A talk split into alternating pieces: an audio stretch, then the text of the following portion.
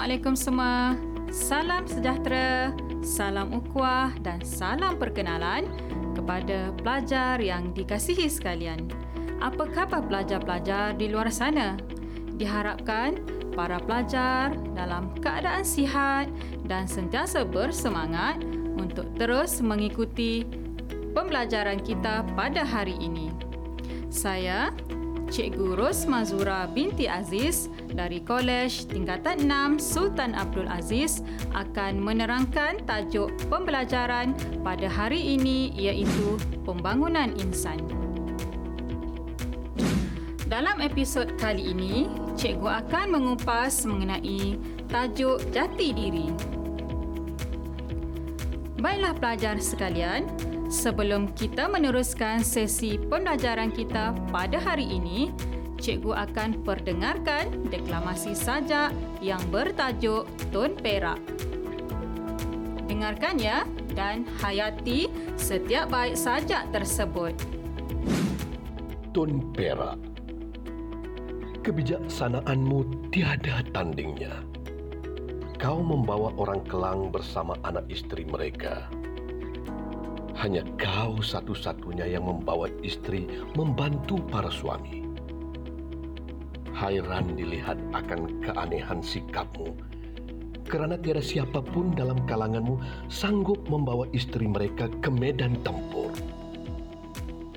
Katamu, biarlah istri mereka di situ, supaya bersungguh si suami bertempur bersungguh-sungguh hati apabila melihat istri ada di sisi kata-kata Tun Perak tiada siapa sanggup menyanggahi lagi. Raja suka melihat Tun Perak. Bijaksana akalnya hingga diangkat dari penghulu, bentara, menteri dan bendahara. Kerana hebatnya dia di samping raja, dari Kelang ke kota Melaka, bernaunglah dia di bawah raja, penuh berbakti dan taat setia. Cikgu berharap setelah mendengar saja itu sebentar tadi telah memberi gambaran awal tentang watak Tun Perak yang akan cikgu kupas berdasarkan teks kajian di dalam rancangan kali ini. Buat pengetahuan semua, hasil pembelajaran yang ingin dicapai pada hari ini ialah pelajar seharusnya dapat mengenal pasti jati diri mulia dalam konteks pembangunan insan. Cikgu berharap melalui perkongsian ini, semua pelajar akan berjaya mencapai objektif pembelajaran kita pada hari ini. Teks yang digunakan dalam sesi pengajaran dan pemudah caraan topik ini ialah Sulalatus Salatin Sejarah Melayu dan novel Saudagar Besar dari Kuala Lumpur. Setiap orang atau insan tentunya memiliki impian, hasrat atau cita-cita untuk mencapai kejayaan dalam hidup mereka. Sudah pasti pelajar sekalian pun mempunyai impian masing-masing bukan? Baiklah pelajar semua, kejayaan adalah bersifat subjektif dan boleh dilihat daripada pelbagai sudut atau perspektif. Setiap insan mempunyai peluang yang sama untuk memperoleh kejayaan atau kecemerlangan yang diingini. Namun, bak kata pepatah, yang bulat takkan datang bergolek yang pipih takkan datang melayang. Yang memberi maksud, sesuatu kejayaan tidak akan datang tanpa usaha. Oleh hal yang demikian, sekiranya kita memasang impian tanpa usaha dan kesungguhan, tentunya tidak akan mendatangkan hasil yang diharap-harapkan. Insan yang tiada usaha tidak akan menjadi insan yang hebat dan berjaya. Insan berusaha nampak hasilnya jati diri akhlak yang mulia.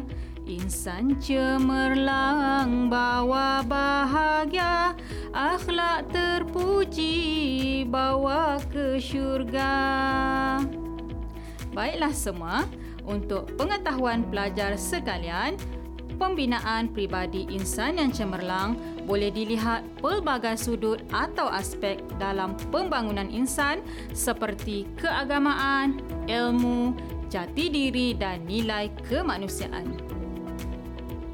Seperti yang telah cikgu maklumkan tadi, fokus kita pada hari ini ialah jati diri dalam pembangunan insan. Pelajar sekalian, Tahukah kamu mengenai konsep jati diri dalam pembangunan insan? Baiklah, menurut Kamus Dewan edisi keempat mendefinisikan jati diri sebagai kepribadian utuh, unik dan istimewa dari segi adat, bahasa, budaya dan agama yang menjadi teras dan lambang kepribadian seseorang individu atau bangsa. Manakala yang berbahagia Tan Sri Dr. Rais bin Yatim ada menerangkan jati diri di dalam bukunya yang bertajuk Fahami Halusi Pembudayaan dan Jati Diri menjelaskan bahawa jati diri ialah unsur-unsur kehidupan yang mencerminkan lahiriah individu atau masyarakat. Dalam pengertian sahihnya, jati diri ialah identiti individu, masyarakat dan negara bangsa yang punya sifat-sifat keutuhan yang dibanggakan. Cuba pelajar perhatikan di skrin. Terdapat beberapa jati diri yang terkandung di dalam Sulalatus Salatin dan juga novel Saudagar Besar dari Kuala Lumpur. Antaranya, jati diri amanah, bijak, tabah, dedikasi, berwawasan, bertanggungjawab, beriman dan juga gigih. Baiklah pelajar sekalian, mari kita lihat salah satu jati diri yang telah disebutkan tadi iaitu jati diri amanah. Perkataan amanah dapat diartikan sebagai kepatuhan kepada hukum dan merupakan satu beban tanggungjawab yang harus dipikul oleh seseorang. Amanah merupakan kepercayaan dan tanggungjawab yang diletakkan ke atas seseorang insan yang mampu membela hak manusia agar sentiasa terjamin. Di sini dapat cikgu tegaskan bahawa sifat amanah ini melambangkan ketinggian akhlak dan budi pekerti seseorang insan itu. Selain itu, amanah ini apabila kita perkasakan di dalam diri setiap insan sudah pasti akan disanjung tinggi oleh orang di sekeliling insan tersebut. Baiklah pelajar, terdapat beberapa peristiwa di dalam Sulalatus Salatin yang berkaitan dengan jati diri amanah untuk lebih memberi kefahaman kepada pelajar semua. Mari kita lihat paparan jati diri amanah antara watak Demang Lebar Daun dan Seri Teribuana di dalam Sulalatus Salatin. Baiklah pelajar, ini adalah petikan yang berkaitan dengan jati diri amanah yang berlaku antara Demang Lebar Daun dan juga Seri Teribuana. Ringkasnya, petikan ini kalau diperhatikan, peristiwa perbualan berkisar mengenai perjanjian wa'ad yang telah dipersetujui di antara Demang Lebar Daun dan juga Seri Teribuana.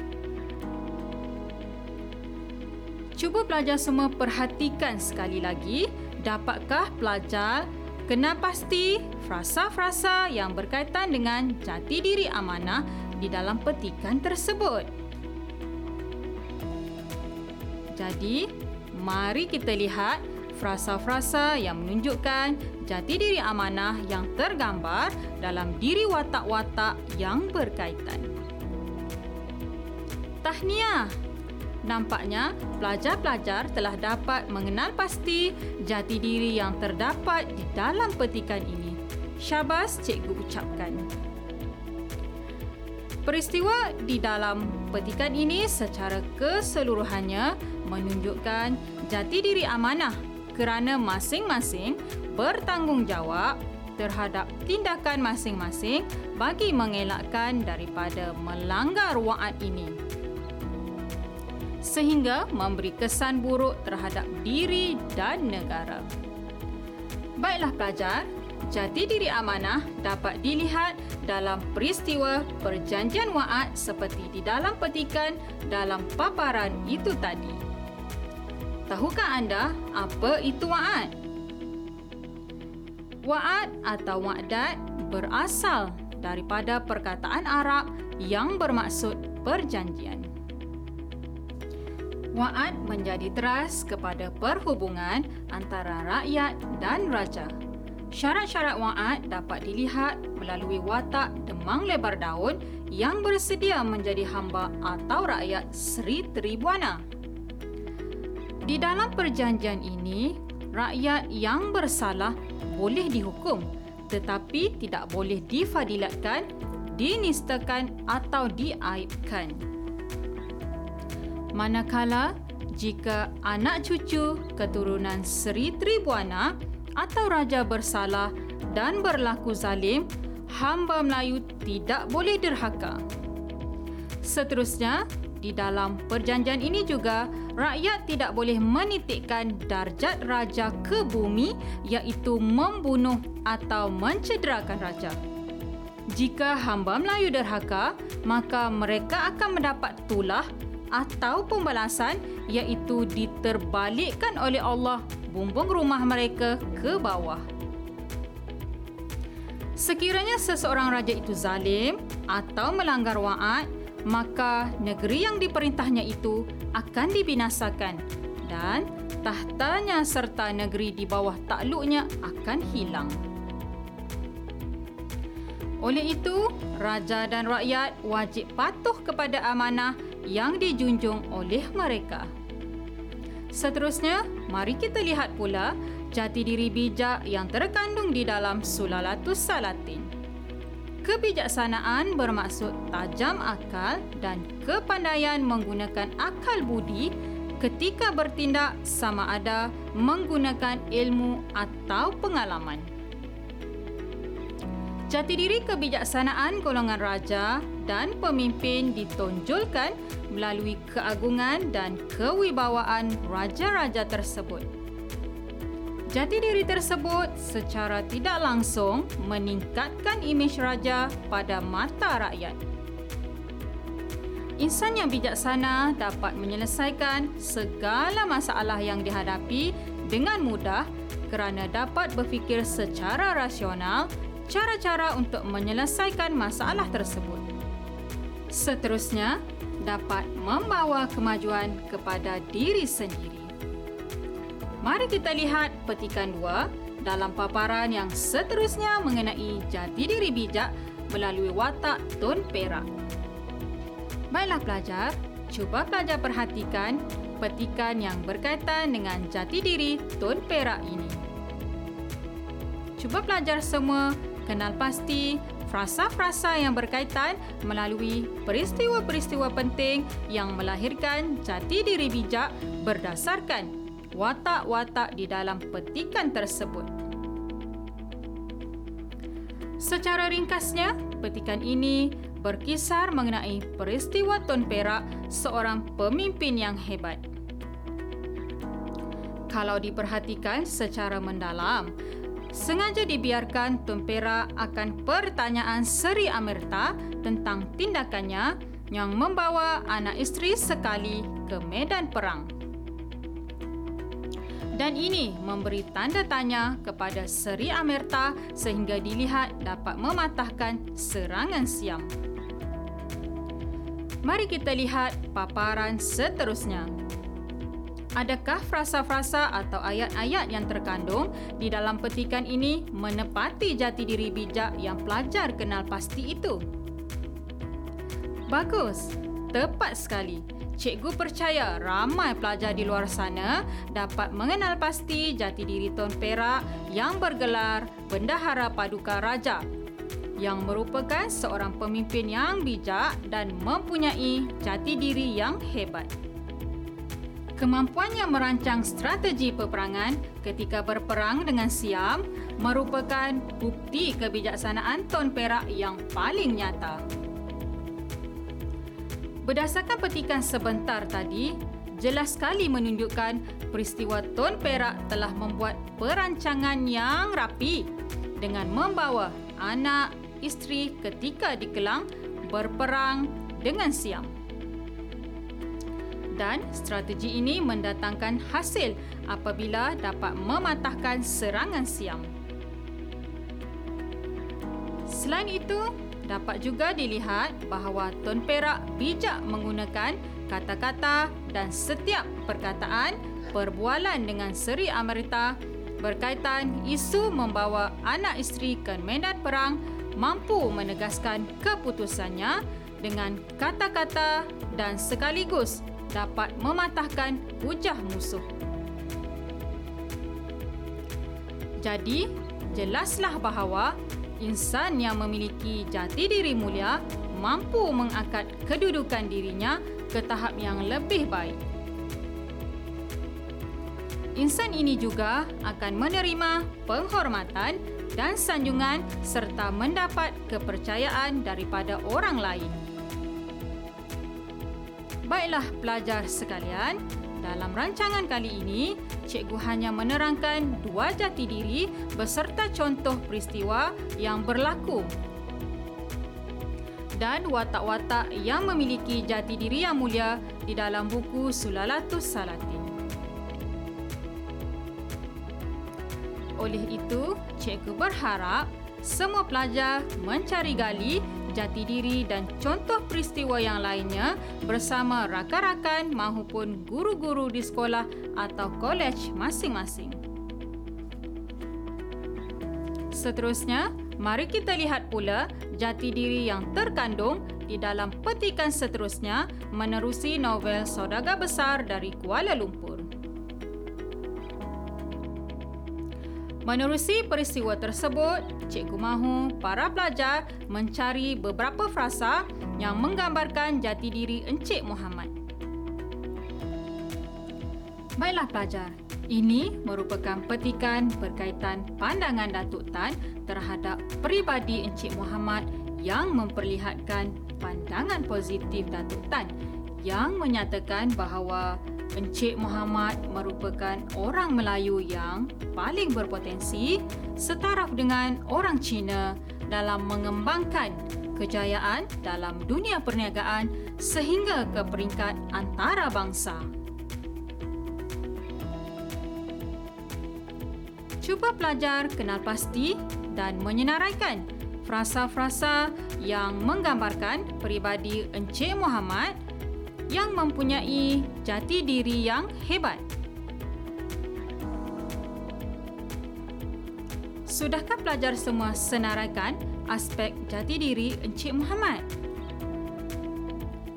Jadi, mari kita lihat dapatan maklumat dari dalam petikan tersebut berdasarkan jati diri Encik Muhammad. Mari kita lihat paparan seterusnya. Ini adalah merupakan frasa-frasa jati diri Encik Muhammad. Tahniah, syabas cikgu ucapkan. Anda semua memang hebat. Baiklah, mari kita lihat aspek jati diri Encik Muhammad yang bersesuaian dalam petikan tersebut yang telah disenaraikan tadi. Baiklah pelajar, ini adalah jati diri Encik Muhammad yang kita boleh lihat dalam petikan yang diberikan.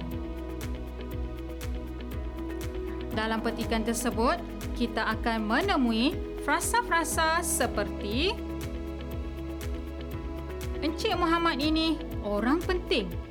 Dia lebih penting dari yang lain itu. Dia luar biasa. Dia dinamik menjadi salah seorang dari tangan kanannya dan mengambilnya menjadi kongsi. Syabas sekali lagi cikgu ucapkan kepada pelajar-pelajar kerana berjaya mengemukakan jati diri tersebut.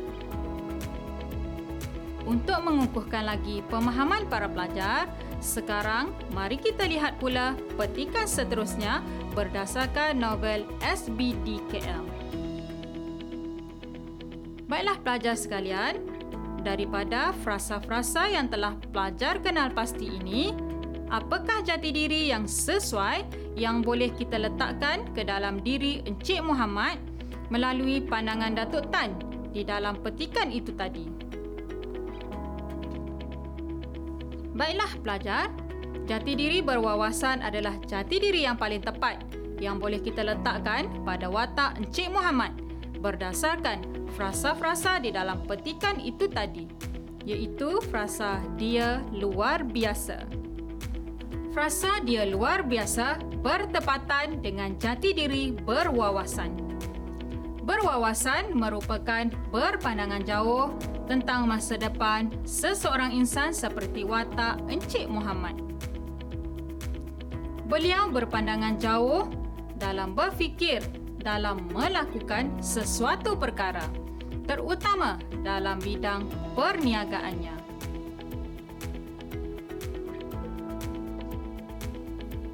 Encik Muhammad juga diberi kepercayaan dan tanggungjawab yang diletakkan ke atas dirinya dalam memajukan dan berusaha mengembangkan perniagaannya sehingga ke peringkat antarabangsa. Berwawasan dalam kehidupan melibatkan jaminan untuk mengekalkan kedudukan dengan melakukan perancangan bagi mengukuhkan lagi statusnya dalam bidang perniagaan. Cuba pelajar amati audio ini dan sekali lagi mohon pelajar semua mengenal pasti jati diri Encik Muhammad di dalam petikan ini.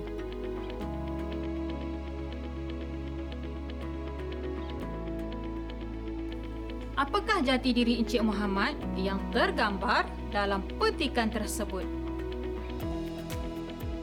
Ya, bagus pelajar-pelajar cikgu. Dalam petikan itu, kita dapat melihat jati diri Encik Muhammad melalui frasa-frasa kemahiran hubungan awam atau kemahiran komunikasi, bakat semula jadi, berbudi bahasa dan kebijaksanaan. Wah, nampaknya pelajar semakin mahir dalam mengenal pasti jati diri Encik Muhammad tahniah para pelajar. Jelaslah bahawa para pelajar sudah menguasai tajuk ini dengan baik sekali apabila dapat mengeluarkan frasa-frasa jati diri Encik Muhammad. Jati diri yang bersesuaian dengan watak Encik Muhammad berdasarkan frasa-frasa itu tadi ialah bijaksana. Insan yang bijaksana dapat menyelesaikan segala masalah yang dihadapinya dengan menggunakan akal fikiran dan akal budinya seterusnya dapat membawa kepada kemajuan diri dan insan sekelilingnya. Kebijaksanaan yang dimiliki oleh seseorang insan akan menjadikan seseorang itu dihormati dan disanjung tinggi di samping dapat meningkatkan status sosialnya. Rumusan kepada jati diri Encik Muhammad ini adalah kepribadian Encik Muhammad yang istimewa dan unik akhirnya menjadikan beliau seorang insan yang hebat dan berjaya. Seperti frasa-frasa di dalam dua petikan yang kita paparkan sebelum ini.